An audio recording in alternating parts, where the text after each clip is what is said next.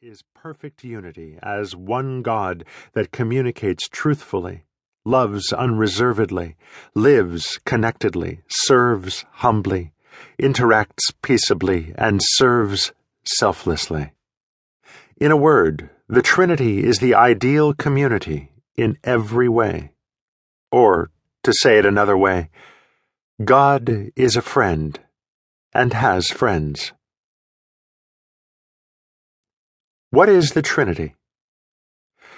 God is the Father, Son, and Holy Spirit, one God, three persons. While the word Trinity does not appear in Scripture, this one who is three concept very clearly does. The word Trinity is used as a shorthand way of explaining a great deal of biblical truth. It was first used by the Church Father Tertullian, AD 155 to 220. To say that God exists as a Trinity does not mean that there are three gods or that one God merely manifests himself as either Father, Son, or Holy Spirit on various occasions.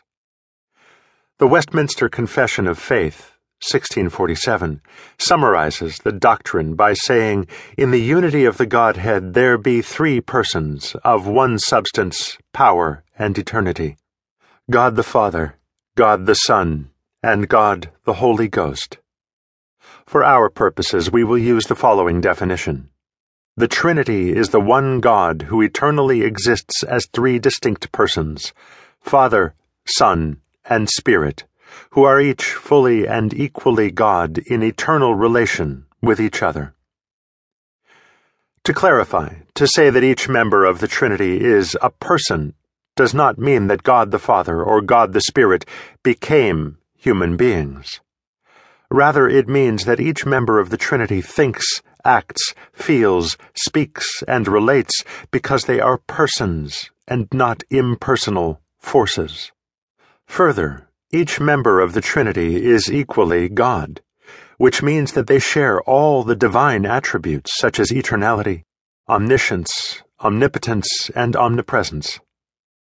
The doctrine of the Trinity brings together three equally essential biblical truths without denying or diminishing any. First, there is only one true God. The Old Testament contains a number of clear statements that there is only one God. Likewise, the New Testament clearly states that there is only one God. Together, the unending, thunderous chorus of Scripture from beginning to end is that there is only one God. Scripture also clearly teaches that there is no one like God. Scripture teaches that any claim to be like God is a satanic lie. Practically, this means that in addition to there being only one Trinity and no other, there is no other God who is eternally existent and uncreated, all-powerful, all-knowing, or all-present. The biblical emphasis on the existence of only one true God raises the question of what is to be made of other gods that are worshipped by people in various religions in the days of the Bible and in our present day. The Bible states that these gods are very powerful fallen angels who rebelled against God. They hate Jesus and seek worshippers, whom they reward if they serve them well. They perform powerful signs, wonders, and miracles that can deceive people into thinking they are equal with God.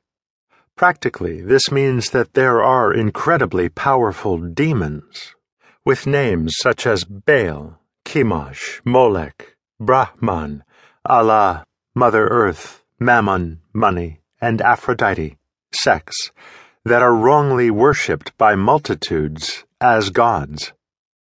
From the very beginning, the people of God have lived with constant pressure to accept other religions and gods as equally worthy of worship as the God of the Bible.